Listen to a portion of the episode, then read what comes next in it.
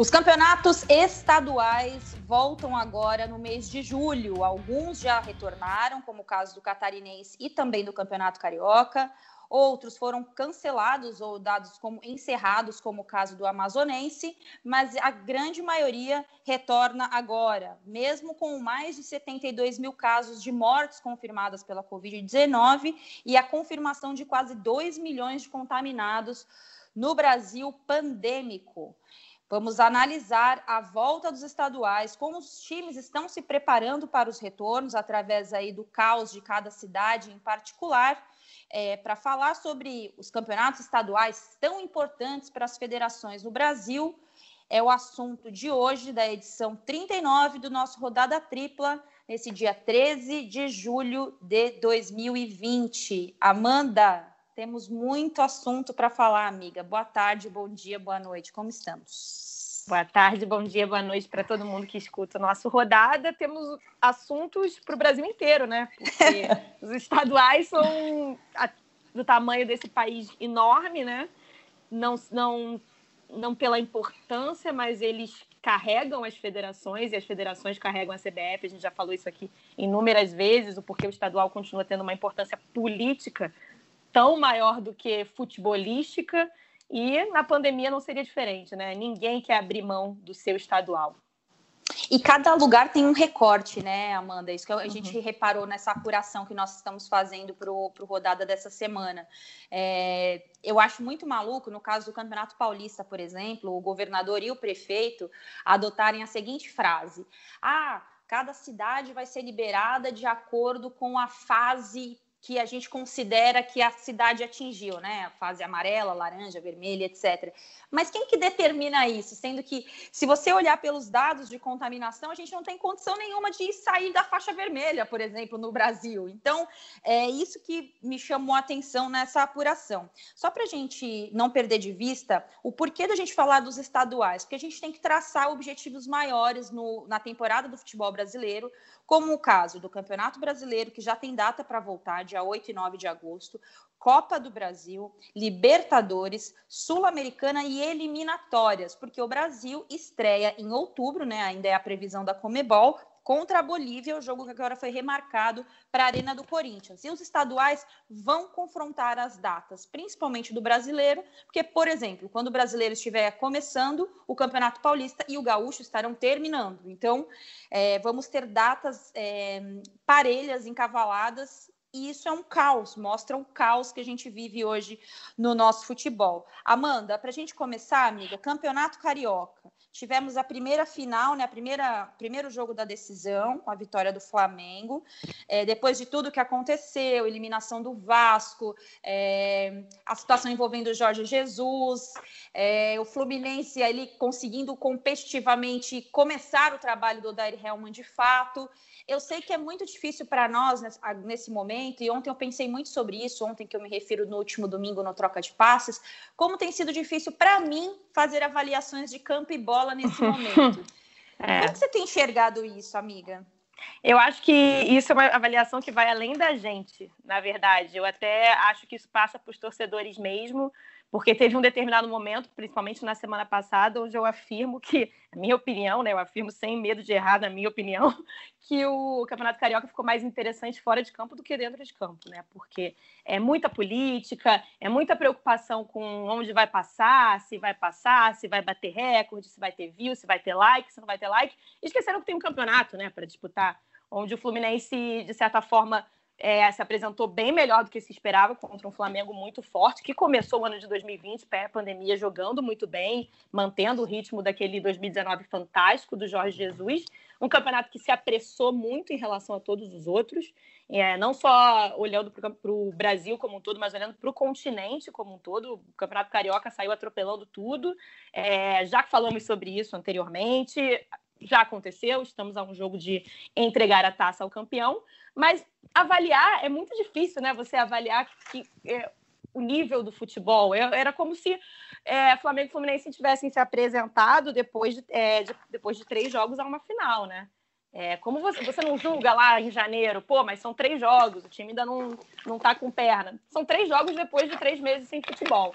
Então, o nível de futebol, assim, acho muito difícil a gente analisar agora, Acho que o Fluminense surpreende, o Fluminense chega vivo nesse último jogo de quarta-feira, mas eu esperava que a gente falasse mais de futebol na volta do futebol, né? Mas, enfim, Campeonato Carioca não é de hoje, que ele é, adora aparecer nos bastidores, ele adora, ele tem seus personagens no, nos bastidores. Não é de hoje, não é de ontem, é de muito tempo isso. E 2020 não foi diferente, a pandemia é só mais um capítulo dessa história, o que é a FERJ e o que são os dirigentes da FERJ como um todo.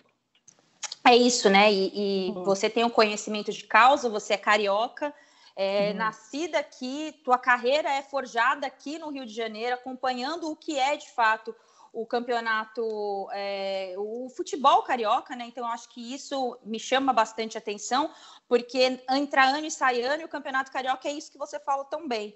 É, ele segue querendo chamar a atenção, né?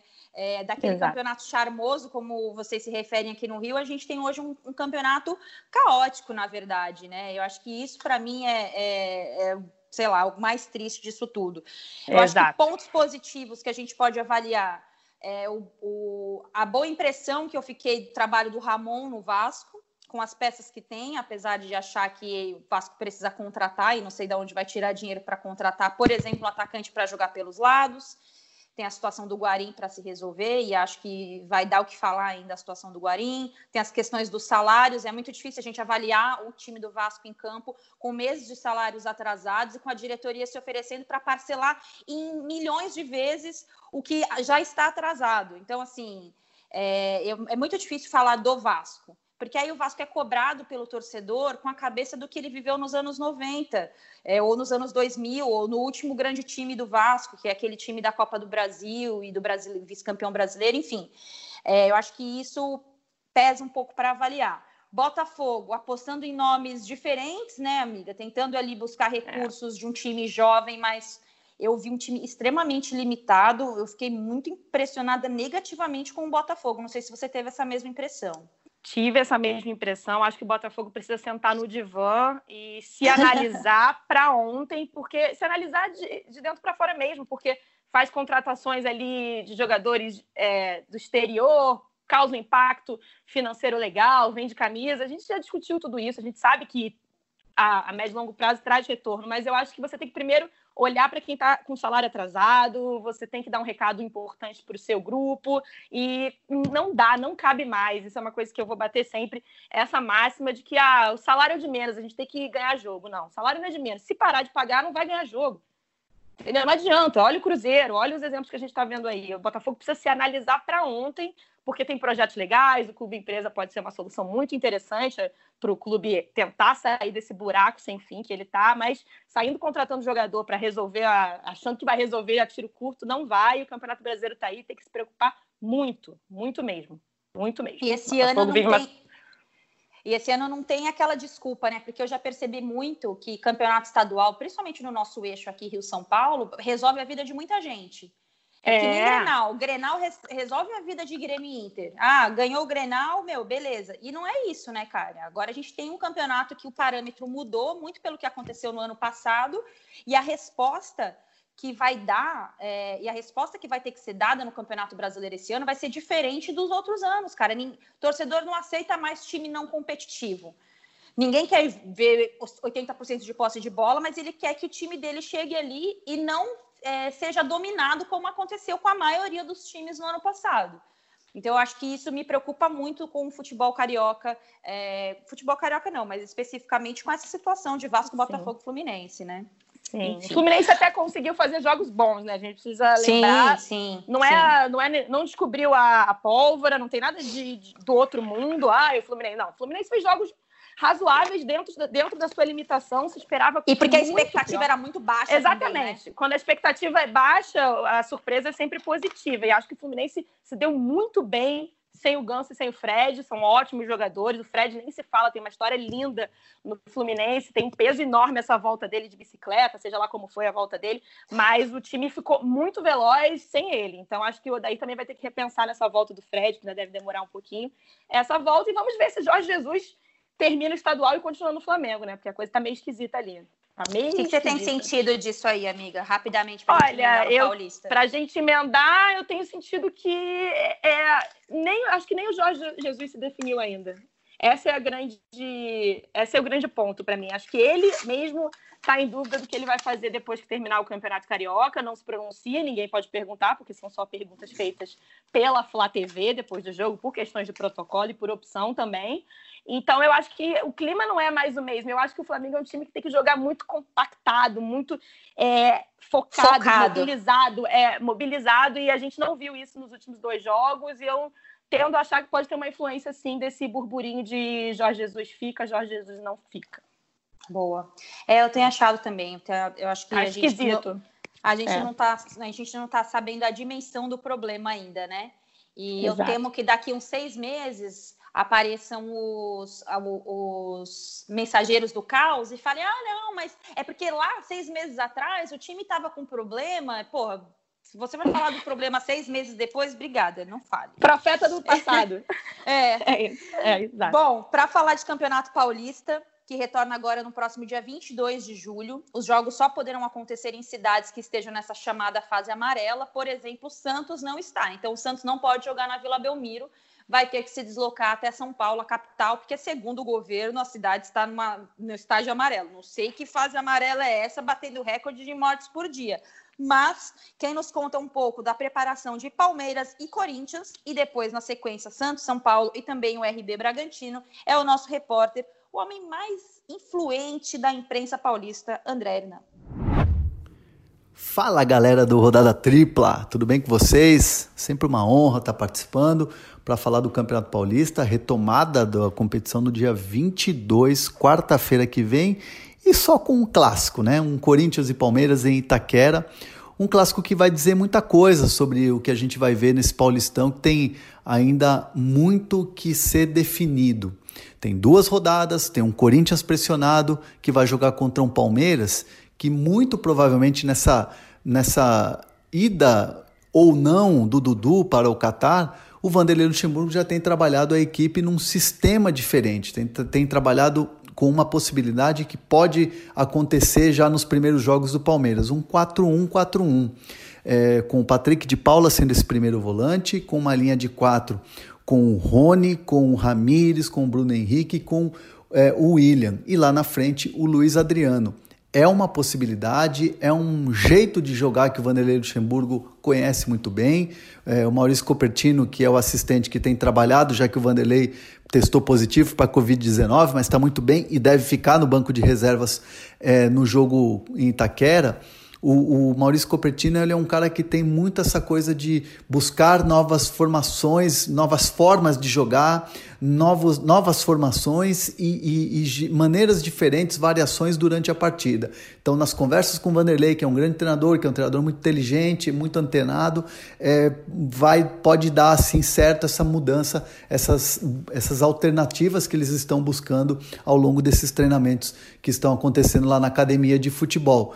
É, o Palmeiras, que, claro, está de olho nesse Paulistão, na, na, fase final, sabe que não vai ser fácil, tem o início do brasileiro, mas também foca na Libertadores. E para a comissão técnica, para o pessoal da fisiologia e da coordenação científica, Palmeiras vai estar tá voando fisicamente e, claro, evidentemente, no, no quesito tática no, no, é, em setembro, quando a gente tiver a Libertadores da América, que é o campeonato que o Palmeiras vai focar, é a obsessão, como gosta de falar o treinador. É, o Corinthians vem de uma, uma crise muito grande, não só financeira, não só uma ebulição política em relação às eleições que a gente vai ter é, no final do ano, mas também tem uma pressão em cima do Thiago Nunes. E o Thiago, nessa parada, nessa pandemia, toda essa situação de paralisação do futebol, serviu também para ele fazer uma grande reflexão sobre o papel dele e, e onde ele está como treinador do Corinthians, né? É, faltou ao Thiago esse entendimento do tamanho do Corinthians, de que tudo é repercussão, a repercussão é sempre maior de tudo, é bem diferente do que ele tinha às vezes no Atlético Paranaense, onde ele é, dava poucas entrevistas, tinha pouco acesso da imprensa, porque o Atlético Paranaense é um clube fechado, ao contrário do Corinthians, onde as informações vazam, onde a repercussão é muito grande e ele captou quando a, a crise já estava muito grande em cima do trabalho dele, a crítica já era muito grande em cima do trabalho dele. Mas a reflexão serve também para ele é, ter um entendimento maior com os jogadores, né? ter um entrosamento maior com os jogadores. Uma das principais críticas internas é, é, da direção do Corinthians, do conselho do Corinthians, de quem vive o entorno do presidente ao Thiago Nunes era exatamente essa, assim, de ele não ter uma unidade dentro do elenco dele. Muda muito de time, muda muito rápido em jogos importantes e não tem uma unidade. Então agora o Thiago, depois de fazer essa reflexão, depois de saber o tamanho do, do, do, do do abacaxi que ele está na mão, vamos dizer assim, né, o tamanho da pressão que é o Corinthians, é, pretende ter essa unidade, ter esse entrosamento nesses dias de, de trabalho aí é, no CT Joaquim Grava, para ver se o Corinthians melhora e se ele tem paz para continuar o trabalho dele à frente é, do Corinthians. Bom, primeira parte do áudio do André Hernan, falando de Palmeiras e Corinthians. É, conversei hoje com o André Hernan um pouco mais cedo. A negociação do Dudu ainda pode melar, por incrível que, que pareça. É, gente! E é bom a gente destacar aqui, um, domingo também falei no Troca de Passes, que o, o Ale Oliveira, repórter, que fez a, é, a entrada de São Paulo para falar dos clubes paulistas, falou sobre, ah, o Dudu já foi especulado na seleção brasileira, ele indo, sei lá para onde ele vai agora, é, ele pode abrir mão da seleção brasileira? Eu falei, bom, ele quis estar na seleção, mas a seleção nunca quis estar com ele, né? E eu acho que muito mais do que abrir mão de seleção, ele está abrindo mão de, de, de, responder a um processo estando aqui no Brasil, processo de separação e agressão estando aqui no Brasil.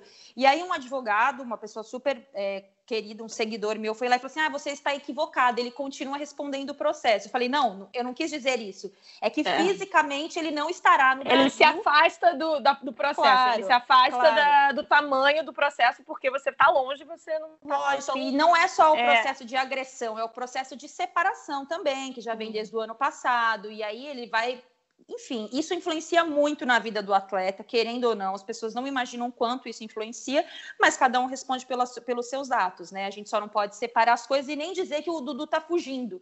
Não é o nosso papel dizer que ele está fugindo. Ele Porém, nem está fugindo, sai... nem está empolgado para ir para o Catar, né? Exato. Porém, é isso. Porém, é, é, isso, né? Não estar no Brasil é. para responder o processo. E uma outra notícia de hoje também, notícia exclusiva aí do Globoesporte.com, do André Hernan, e da, com a, junto com a Nádia Mauad, é a situação do Rony. É, o Palmeiras tomou uma punição aí junto com o Atlético Paranaense envolvendo a situação do Rony. É, todos podem lá olhar no Globoesporte.com essa notícia. Então, são dois nomes importantes nessa retomada do futebol do Palmeiras. E aí a responsabilidade cai em cima de um cara extremamente discreto, mas extremamente competente, que pouco se fala e muito se dá, que é o William Bigode, né, amiga? De novo, né? Você acha que em um dos nossos episódios falou isso, que é, muitos treinadores tentavam tirá-lo, né? Fazer uma mudança no time, tiravam o William, ele sempre voltava porque ele sempre resolvia. E vai vir uma pressão grande sobre ele, um peso muito grande sobre ele, principalmente se se confirmar essas duas situações, do Dudu e do Rony. Um balde de água fria para o trabalho do Luxemburgo, com certeza.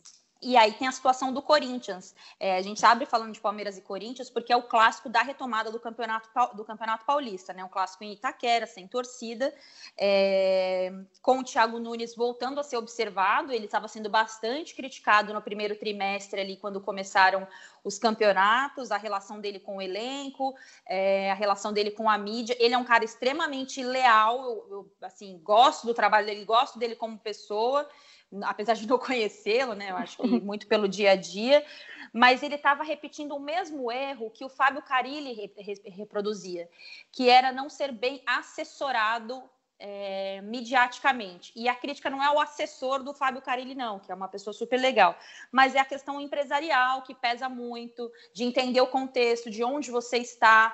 É, eu acho que o, o Thiago já chegou assumindo umas broncas que não eram as dele por exemplo, sobre o Jadson e o Ralph. Por mais que ele não precisasse daqueles jogadores, ele comprou muito mais ali é, a situação da direção, que queria se livrar daqueles dois nomes, por salário, por rendimento, e ele assumiu um front ali que ele não precisava naquele momento. Eu entendo, porque ali ele também se colocou parelho junto com a uhum. direção. Ó, eu vou chegar junto com vocês, mas vocês chegam junto comigo. Mas eu acho que o ambiente ali exige mais do Thiago Nunes. E o time do Corinthians é um time que tem boas peças. Eu não acho um time ruim. apesar de não achar que vai disputar campeonato para título, posso estar completamente enganada, uhum. mas eu não acho que ele deva ser tratado como, ah, o pobrezinho Corinthians, não. Porque se você trata o Corinthians como um, um coitadinho, você isola ele das principais cobranças que de devem existir em cima de um clube do tamanho do Corinthians, não? Exatamente. Ele assume, você bem lembra, essa bronca, principalmente em relação ao Ralf, que tem uma história enorme no Corinthians, super importante, que é, botam ele para fazer o trabalho sujo, né? Essa é a grande verdade. Em vez de é, é, blindarem um treinador que acabou de chegar, né, que não tem uma história ainda no clube, que está chegando, colocam ele aos leões, isso pesa com certeza, assim como pesa a eliminação cedo da Libertadores. Acho que isso é um peso que ele também é, ganhou muito cedo nas costas, porque o time não rendeu o que ele esperava. E foi teimoso nas escolhas, né? Porque foi teimoso, é. Podia ter feito algo diferente ali. Ele comprou uma ideia que naquele momento ele precisava ser um pouquinho mais ousado para, enfim. Bom, para a gente continuar o papo sobre os clubes paulistas, Santos, São Paulo e RB Bragantino. Não podemos esquecer que o RB Bragantino tem um aporte financeiro altíssimo e pode fazer aí um bom papel no Campeonato Brasileiro. É, já estava se organizando no campeonato estadual, né? Teve um começo muito ruim, depois conseguiu mudar. E o André Hernan fala para a gente aí sobre esses três clubes ao Santos rapidinho, é, a questão do salário pega muito, cortes de até 70%, mas desta vez com uma conversa olho no olho dos líderes. São oito líderes que conversam com a direção em relação a isso. E a resposta dos líderes em relação a, a esse papo foi assim: olha, melhor saber do corte por vocês, da direção, do que pela imprensa, como foi no início da pandemia. Então começa a ter um entendimento melhor entre os jogadores e a direção. E claro, isso é bom para o Gesualdo Ferreira, que está fazendo uma, uma mudança muito grande de filosofia de jogo, algo bem distinto do que era o Sampaoli. E a gente viu algumas um foco né, de, de melhora do time, principalmente antes da parada, quando é, teve o jogo da Libertadores lá na Argentina contra o Defensa e Justiça. E os jogadores, claro, é, entendem que é, precisa de tempo, né? já que a mudança de sistema de jogo, de filosofia, de pensamento, é uma mudança bastante considerável com o português Gesualdo Ferreira. E o São Paulo, o São Paulo, assim, é a busca do Diniz pelo, pelo substituto do, do Anthony. Vai ser o Pablo. Pode ser o Everton, vez ou outra, sim, tem feito bons treinamentos. Também é, tem outros jogadores da base, tem o Elinho, tem o Toró, tem jogadores que são dessa característica de mais velocidade, mas o escolhido é o Pablo. E aí vocês vão falar: nossa, mas o Pablo, o goleador, é um jogador camisa 9, a gente viu fazer muitos gols né, no Atlético Paranaense. O Pablo é um jogador que já atuou até de lateral direito com o Diniz no Atlético Paranaense. Numa linha de três zagueiros, ele era o jogador da ala. Então o Pablo tem esse entendimento do que pede o Fernando Diniz e ele tem ido muito bem nos treinamentos, é, tem encaixado muito bem. Então o Pablo é o jogador escolhido pelo Fernando Diniz para essa função aí deixada pelo Anthony. E o Igor Gomes é um jogador que tem muitas sondagens do futebol europeu, São Paulo quer contar com ele. Se precisar vender, vai vender. Se vier um valor absurdo, claro que vai vender, mas o São Paulo vai batalhar para ter pelo menos até o final da temporada e liberar o jogador depois. Então, para fechar o pacote São Paulo, São Paulo conta com Igor Gomes para o restante da temporada, um jogador muito importante. E para fechar aquela última, não pode faltar, RB Brasil jogadores, jogadores jovens, apostas, uma comissão técnica jovem com uma mudança de trabalho, de pensamento e com um garoto chamado Arthur, que foi muito bem no Bahia, ex-Palmeiras, comprado por 20 milhões, sem dúvida nenhuma, é um time que a gente vai ter que olhar com muito cuidado pelo investimento, pelo nível de trabalho, pelas contratações e, claro, além do Paulistão, eles também estão na Série A do Brasileirão. Beijo para vocês, um prazer. É isso, André. Nós já deu papo aí da gente dos times paulistas, né? Incluindo ainda uma avaliação sobre o time do Diniz, o time do Gesualdo e o próprio RB Bragantino, que é um time aí que se organizando, não sei se para esse ano, mas para o próximo, tem tudo para incomodar aí as grandes folhas salariais do país. Você quer falar alguma coisa, amiga? Posso seguir aqui para gente? Vamos em frente. Já estou mais animada para o Campeonato Paulista do que eu estava para o Carioca, porque a gente não vai ter que ficar olhando mando de campo, onde vai passar. Vamos falar de futebol, pelo menos isso. Estou mais animada. Bom, a gente segue aqui com o Campeonato Cearense, que, por incrível que pareça, começou hoje às 9 horas da manhã, hoje, segunda-feira, dia 13 de julho, às 9 Você horas da cedo para ver? Opa! É, o jogo entre Barbalha e Ceará. É, e agora vai ter o clássico entre Fortaleza e, e Ceará, né, na próxima rodada. Só para o nosso ouvinte ter uma, uma, uma, ideia do nosso podcast hoje, claro que a gente não vai conseguir falar de todos os estaduais. A gente priorizou os estaduais que têm clubes na Série A. Então, foi mais ou menos por aí o nosso recorte. A gente vai tentar citar todos, mas a gente focou muito na Série A porque é o carro-chefe do futebol brasileiro. Quem fala sobre o time de, do, do, Ceará e também do Fortaleza é a nossa parceiríssima, minha xará, Thaís Jorge, do Globoesporte.com. Oi, Aninha e todo mundo que escuta o Rodada Tripla. Eu sou Thaís Jorge, aqui do Globoesporte.com no Ceará. Estou muito feliz com o convite para participar desse episódio. É, o futebol cearense teve hoje teve retorno nessa segunda-feira, um jogo 9 horas da manhã. O Ceará goleou o Barbalha por 5 a 0 foi a estreia de Guto Ferreira. A gente viu que o Guto fez uma formação que o torcedor do Ceará já conhece muito. Fernando Praz praticamente não precisou trabalhar. O Lima foi o grande destaque do jogo. E teremos é, um clássico rei na quarta-feira, às 10 e meia da noite. É um jogaço, porque a gente vai ter a oportunidade de ver esse confronto do Guto com o Rogério Ceni, é, o Ceará e o Fortaleza que estão jogando aqui no Cearense e logo viajam né, para atuar na Copa do Nordeste a partir da terça-feira. E é um, um, um cenário todo novo para a gente, até mesmo o jogo do Ceará, que foi em Itaitinga, foi no centro de treinamento do Ceará, a primeira vez que o time profissional joga lá no CT. Fortaleza vai jogar na Arena Castelão contra o Ceará. Lembrando que o protocolo daqui só permite até 250 pessoas dentro das arenas esportivas, isso tudo com máscara, álcool gel, pessoas de, de, o grupo de risco não pode entrar, não pode ter beijinho na bola, não pode ter abraço. E assim, aos poucos, a gente vai retomando o nosso estadual, lembrando que as semifinais vão ser no sábado e no domingo, ou seja, em sete dias nós vamos ter os finalistas definidos do estadual. Tudo mais vocês acompanham no globesport.com. Barra CE. Um grande abraço. Já fez um jabá, né? Sempre. Tá? Uma... Ela pode. Ela pode. Só para a gente ter uma noção, o Campeonato Cearense começou hoje, como o Thaís já disse, as partidas todas em Fortaleza e região metropolitana, e a fase final deve acontecer junto com o início do Campeonato Brasileiro, né? As fases disputadas agora é a sexta e a sétima rodada, semifinal 18 e 19 de julho, então provavelmente vai bater também com a Copa do Nordeste, que está marcada para acontecer entre o dia 21 de julho e 4 de agosto. Ou seja, tem risco até de confronto de datas. É, o Fortaleza e o Ceará jogam as semifinais e seguem para Salvador, que é onde acontece a reta final da Copa do Nordeste. Ou seja, tá gente, ele. tá uma coisa muito maluca. Só para a gente dar um geral rápido nos times é, no, nos campeonatos nordestinos, é, Campeonato Paraibano retorna dia 18 de julho matéria do Globoesporte.com, tem lá um geral de todos os estaduais. É, e a volta do campeonato é marcada para o dia 18 e deve acontecer alguma mudança caso piore a situação de pande da pandemia no campeonato é, paraibano, perdão.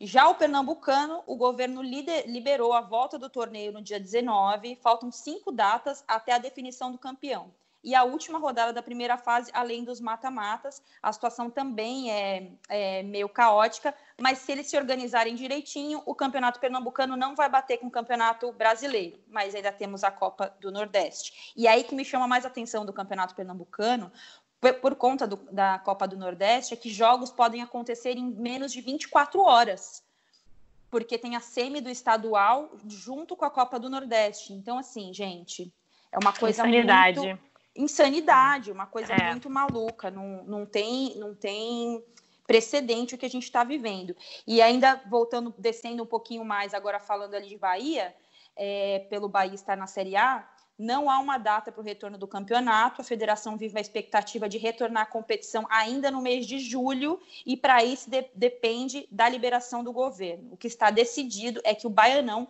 não será disputado em uma única sede. Ou seja, sério, não, não, tenho, não, tenho, não tenho palavras. Haja calendário, nossa senhora. Bom, vamos agora para o sul do país, sul e sudeste, né? É, uhum. Para falar do campeonato paranaense.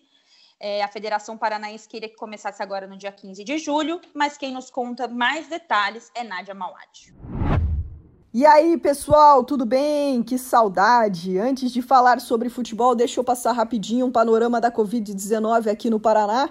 Com o avanço da pandemia, o estado teve um grande aumento no número de casos. Para vocês terem noção, o governo, em uma visão pessimista, estimava 30 mil casos, mas no último boletim já, infelizmente, tivemos 1.028 mortes e 42.058 casos. A taxa de ocupação de leitos de UTI tem variado entre 85% e 89% em Curitiba.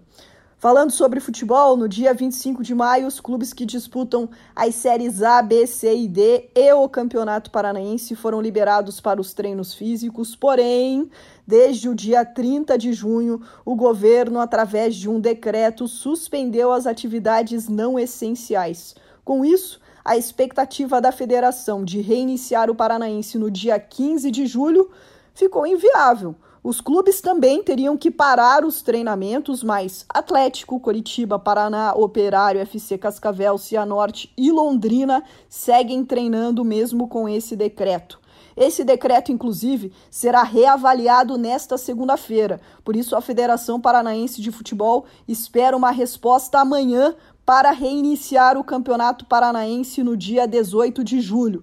A federação tentou uma reunião com o governo, com a Secretaria Estadual da Saúde, foi inclusive à Câmara Municipal dos Vereadores pedir apoio para liberar os jogos em Curitiba e trabalha hoje com três possibilidades. A primeira é que o campeonato seja disputado, claro, sem público, mas normalmente com jogos de ida e volta no interior e aqui na capital paranaense. A segunda é caso Curitiba não seja liberada, as partidas sejam realizadas no interior, já que equipes como Cascavel, Cianorte e Operário garantem que tem o apoio municipal. E a terceira é mandar algumas partidas do Paranaense, especialmente das equipes de Curitiba em Santa Catarina. E também existe um interesse agora, né, de Atlético, Curitiba, Paraná, pensando no Campeonato Brasileiro, que querem liberar logo esses jogos em Curitiba. Lembrando que o Atlético foi o único que na reunião com a CBF votou contra ter que buscar um outro local para jogar caso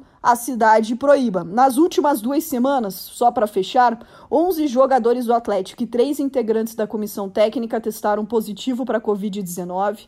Um integrante da comissão técnica do Curitiba, de apenas 39 anos, está internado desde o dia 30 de junho. Ele chegou a estar em estado grave na UTI, mas uma boa notícia: ele tem se recuperado bem, foi desentubado. Hoje, inclusive, já fez uma chamada de vídeo com a família. É isso, pessoal. A Federação Paranaense pelo menos espera uma resposta entre essa segunda e essa terça-feira para liberar jogos em Curitiba e no interior, para que o Campeonato Paranaense recomece nas quartas de final, ou no dia 18 ou no dia 22 de julho. Tá bom? Um beijo, saudade. É isso, perfeito o boletim da Nádia, né? Um panorama da cidade para receber o campeonato que tá para começar, mas não tá, né? Na hora que ela me mandou o áudio, ela falou: "Olha, tudo pode mudar, porque tá uma confusão isso aqui". É, as federações. Parece um pouco uma federação aqui vizinha, gente, né? Meio confusa. Mas eu queria ter essa empolgação da Nádia. 22 de julho! Uh, vai voltar. Coitada, ela tá desesperada também, porque a Nádia é muito do futebol, né? Então, assim, enquanto é. os outros repórteres foram emprestados para o cotidiano, né? Para é, cidades, Sim. etc., ela ficou só com, só, entre aspas, com o esporte, né? Então, imagina é, o que é você esperar pela volta do campeonato para você poder trabalhar também, né? Exato. É muito louco. A gente tem isso. saudade, a verdade é que a gente tem saudade, né? Total. Só quer que tudo totalmente. seja feito da melhor forma para todo mundo. É isso. Bom, ainda seguindo no sul do país, um pouquinho mais para baixo agora, Campeonato Gaúcho, volta dia 23 de julho. Restam três rodadas mais um mata-mata, e se o Caxias não for o campeão, haverá ainda uma grande final nossa participante maravilhosa, Musatim, Renata Medeiros, da RBS.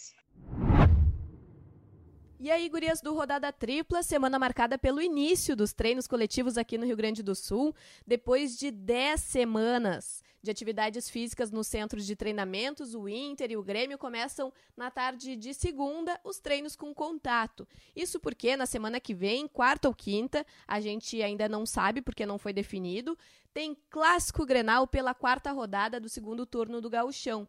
E a decisão de retomar o campeonato é bem recente, viu? Ela foi oficializada na quinta-feira passada, envolveu bastante polêmica, porque o Grêmio já estava pronto para deixar o Rio Grande do Sul para treinar em Criciúma, Santa Catarina, onde os coletivos já estavam liberados, depois de o governador do Rio Grande do Sul, Eduardo Leite, ter dito que o futebol não era prioridade nas decisões sobre as medidas restritivas com relação ao coronavírus aqui no estado. E aí, o presidente Romildo Bolzan Júnior chegou a cogitar o fim do Gauchão, declarando o Caxias, que venceu o primeiro turno, sendo campeão da competição sem a necessidade da disputa dos jogos restantes. Ainda do lado gremista, gurias, o técnico Renato Portaluppi chegou no fim da manhã de segunda, em Porto Alegre, depois de ter passado os últimos quatro meses, praticamente, no Rio de Janeiro. À tarde, ele e todo o elenco do Grêmio vão passar por novos testes de coronavírus antes do primeiro coletivo. Já do lado do Inter, o Eduardo Cudê está em Porto Alegre desde o início da retomada dos treinos físicos lá no CT Parque Gigante. Ele estimava que precisaria de cerca de 20 dias de treinos com contato físico para deixar o grupo preparado para a retomada dos jogos. Então, o argentino aí vai ter que adaptar, mudar um pouquinho o seu cronograma de treinos, porque resta aí pouco mais de uma semana para o tão esperado clássico Grenal. Beijo, gurias. Eu amo Renata Medeiros. Essa é a verdade. É. Ela é ponta firme. Maravilhosa, nunca errou. É, não, e assim, baita profissional, moderna, ela é tudo que o jornalismo atual pede, assim. Uhum. Eu sou fã de verdade. Amiga, vou te falar, eu tô com uma expectativa enorme em relação à dupla Grenal, principalmente ao Internacional. Eu já estava muito com essa tendência antes da, da pandemia, pela evolução do trabalho do CUDE, mas eu fiquei assim muito impressionada com o que ele apresentou e estou empolgada com essa dupla Grenal para a volta aí dos, dos campeonatos. O que, que você acha? Estou mais empolgada com o Inter também do que com o Grêmio, pelo que a gente viu no começo né, da temporada, tirando aquele Grenal onde, enfim, terminou de uma forma. Foi, acho que foi até um dos últimos jogos da, do Brasil antes da pandemia. É, foi no dia do meu aniversário, estávamos no Circo Voador. Nossa última aglomeração. Nossa última aglomeração. Ai, parece, parece que foi há cinco anos, né, no caso, mas foi há alguns meses atrás muito empolgada também, gosto do que o Cudê propõe para o time do Internacional, porque gosta, gostava também do trabalho do Odair, mas achava que ele era muito preso a, a limitações que talvez o Internacional não precisasse pelos jogadores que tem, pelos jogadores também que trouxe. Então, é, é sempre. Eu gosto muito de ver os, times do Sul jogando e expectativa boa para quando eles voltarem, tanto no Campeonato Brasileiro quanto para a Libertadores também. Bom, continuando ali pelas quebradas do Sul, Santa Catarina é, voltou dia 8 de julho, Campeonato Catarinense, quartas de final, jogos de ida. É, Chapecoense venceu o Havaí por 2 a 0 gol do Anselmo Ramon e do Luiz Otávio. Criciúma empatou com o Marcílio Dias em 0 a 0 Só que o campeonato ia continuar. Eis que muitos casos confirmados de Covid-19. Que coisa, né? Quase nunca ninguém percebeu que poderia acontecer isso. Quem lá foi bem esquisito, né? Bem muito. esquisito. Eu né? acho que foi Nossa. um caso assim que explica é. muito o que é o futebol nesse momento no Brasil, né? É, antes da gente falar sobre os catarinenses, quem dá um parecer aí, um resumo do campeonato catarinense, nosso colega de, de Santa Catarina, Eduardo Florão. Que prazer participar com vocês aqui do Rodada Tripla. Um abraço para você, Amanda, um abraço para você, Ana Thaís. Pois é, o Campeonato Catarinense que teve a sua retomada na última quarta-feira já está suspenso novamente é, por um não cumprimento de um dos artigos aí do, da portaria do governo do estado que liberou a retomada do futebol profissional em Santa Catarina. O que fala esse inciso? Ele fala que todos os jogadores, né, todas as pessoas que tiveram contato com alguém positivado para a doença devem ser afastados preventivamente, o que não aconteceu em Santa Catarina. Na última quarta-feira, se enfrentaram Marcelo Dias e Criciúma. O técnico do Marcelo testou positivo para a doença, já tinha sido afastado uma semana antes do jogo, mas as, os jogadores que tiveram contato com o técnico Moisés Egert não foram afastados, o que não deveria, o que deveria acontecer segundo a portaria do governo do estado. O mesmo aconteceu no jogo entre Juventus e Figueirense, o Patrick, jogador do Figueirense, teve a doença e os companheiros não foram afastados. Daí o que acontece? Para esse final de semana, é, a Prefeitura de Florianópolis exige o teste RT-PCR para o mando do jogo na capital do estado. Algo que não está previsto nem no protocolo da Federação Catarinense de Futebol, nem na portaria do governo do estado. Não é obrigatório o teste antes das partidas acontecerem, apenas em Florianópolis por, de, por determinação da Prefeitura. Esses testes foram feitos pela Chapecoense na terça-feira antes do jogo contra o Havaí, né, antes da retomada do estadual. E os resultados saíram na sexta-feira com um grande número de pessoas contaminadas. Segundo a Vigilância Sanitária do Estado, 14 pessoas contaminadas. A Chapecoense não confirma os números. Mas é, o próprio técnico Humberto Loser testou positivo, não viajou para Florianópolis. Só que, mais uma vez, a, a portaria do governo do estado não foi cumprida. Os jogadores que tiveram contato com o técnico com o técnico e com os demais positivados não foram afastados das suas atividades. E se fossem afastados, obviamente não teriam condições de ter jogo, porque todos os jogadores tiveram contato entre eles e com o técnico e tudo mais. Então, isso que motivou aí a, o cancelamento, né, esse adiamento novamente do, do Campeonato Catarinense. O, a Federação Catarinense estima aí uma, um 14 dias de suspensão da competição, que deixaria depois muito apertado para a retomada do brasileiro, a, a, o recomeço, e vai conversar com o governo do estado, não para melhorar o protocolo e nem para melhorar a portaria, mas para retirar esse item que fala do afastamento de pessoas que tiveram contato com outros positivados. Para atualizar, o Figueirense também realizou testes na terça-feira, antes do jogo contra o Juventus, e dois jogadores testaram positivo. É, essa informação também, também não afastou os demais jogadores, os treinos continuam normalmente no Figueirense, ou seja, um protocolo muito frágil em Santa Catarina, ah, os clubes cumprindo apenas alguns itens da portaria do governo do estado, e daí quando a gente fala de portaria do governo do estado, a gente está falando de lei que deveria ser cumprida, né? não é só um protocolo preventivo, é uma portaria, é uma lei, é uma determinação. Então, mostra, né? todos esses casos mostram que Santa Catarina não estava preparada para voltar para o futebol, não estava preparada para retomar a competição e precisa agora rediscutir tudo isso. É tudo muito novo, né? É tudo muito novo em termos de pandemia, é tudo muito novo em termos de futebol em meio à pandemia. E em Santa Catarina, com os casos crescentes, uma retomada do futebol que acaba saindo pelas avessas, né? Teve inclusive o Roberto, atacante da Chapecoense, foi internado, está hospitalizado, é, recebendo oxigênio, porque sentiu falta de ar, porque está com tosse. E a gente está falando de um atleta é, que teoricamente é preparado, né? Tem um corpo preparado para é, enfim, não para doenças, né, mas bem mais preparado do que eu, por exemplo, né, que sou jornalista aqui, sedentário e tudo mais.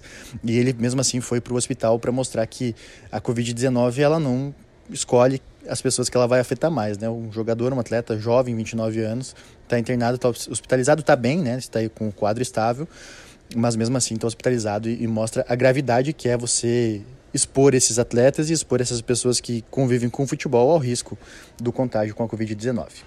Valeu, gente. Um abraço para vocês. Gente, como assim, né? É, é, tá tudo errado. Não tem, não tem o que falar, tá tudo errado.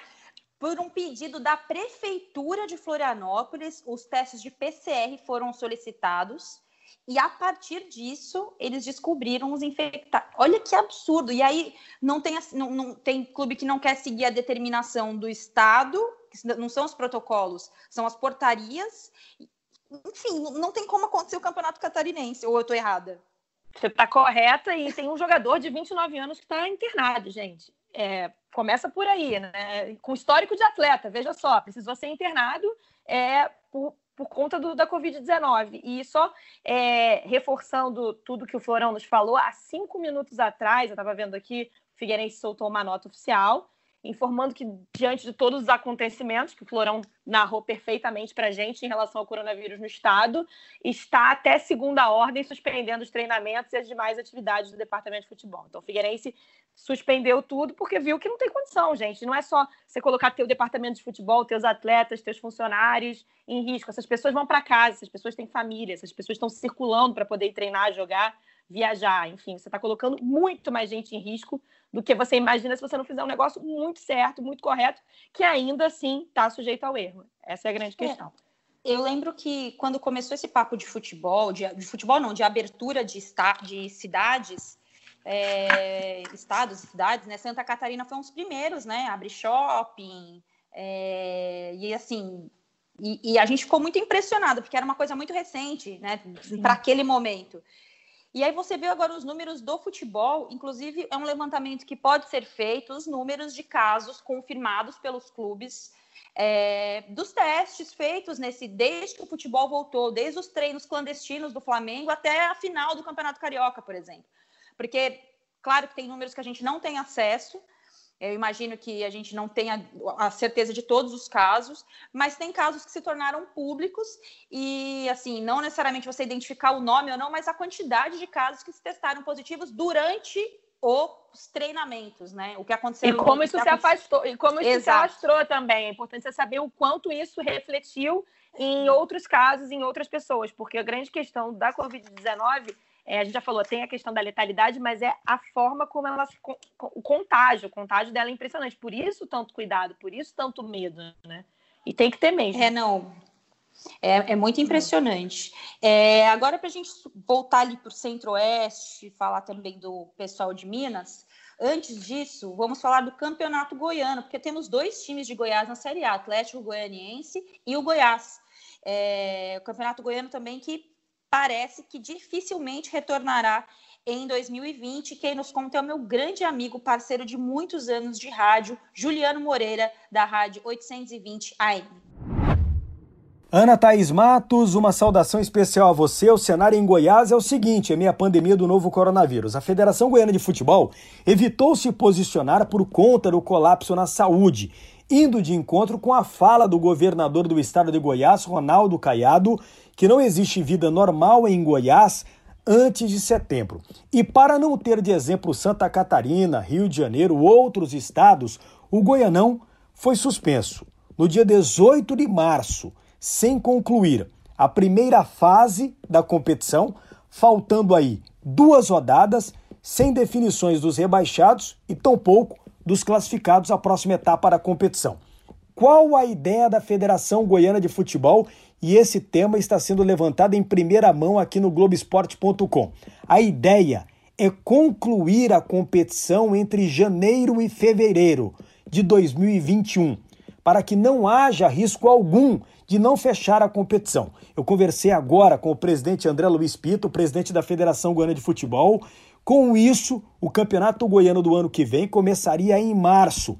Essa ideia é uma forma de aproveitar quem vai montar time para a próxima temporada e terminar o regional em curso que foi suspenso nessa temporada de 2020 por conta da pandemia.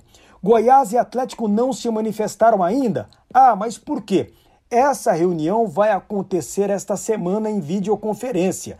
No início da pandemia, o Goiás exigiu o término da competição em campo. O Atlético pediu a taça, os dois representantes goianos na Série A do Campeonato Brasileiro. A Federação Goiana de Futebol vai se reunir em videoconferência ainda essa semana. Em resumo, esse é o cenário em torno do Campeonato Goiano. Que coisa! Imagina também você jogar o campeonato, você jogar o campeonato estadual para 2020, 2021, né? Para 2021 no caso vai bater com a reta final do Campeonato Brasileiro. É, Exato, já está confirmado. Com tudo que vai estar tá. É, é, exatamente. Com, com a Série B também, enfim, vai ser. Vai ficar mais caótico ainda, vai, uma coisa vai atropelando a outra, enfim. Rola muito essa situação, a gente vê nesse nosso giro pelo Brasil das federações também quererem acabar, né? E, enfim, dar um campeão, justificar questões comerciais, porque realmente ficar atropelando é pior ainda. É, não, e, e, é. e é surreal. Obrigada para o Juliano que esclareceu muito. Eu não tinha noção que o campeonato Nem goiano eu. não iria acontecer. Ah, não vai rolar, Nem gente. Eu. Não vai rolar. o governador achou que não é acha melhor, não, e não está errado, né? Mas assim, tem muitas Exato. decisões além disso, né? É, bom, para falar ali ainda sobre é, Campeonato Mineiro, volta no dia 26 de julho, faltam duas rodadas para o fim da primeira fase, além das semifinais e finais. O futebol mineiro tem um time só na Série A esse ano, que é o Atlético Mineiro. O Cruzeiro está na Série B, junto com o América. É, Boa Esporte também, né? Tá, tá na Série Sim. B. E, enfim, e quem conta pra gente aí sobre a situação do futebol mineiro é Laura Rezende, da Globo Minas. Oi, Ana. Oi, Amanda. Oi, Bárbara. É uma honra estar participando deste Rodada Tripla com vocês, trazendo algumas informações aqui de Minas Gerais. Aqui no estado já tem data para o recomeço do Campeonato Mineiro. É no dia 26 de julho. Na última semana, a Federação Mineira de Futebol, junto com os 12 clubes que fazem parte do módulo 1 da competição, decidiram pelo retorno do estadual, que estava paralisado desde março. A última partida oficial foi no dia 15 de março.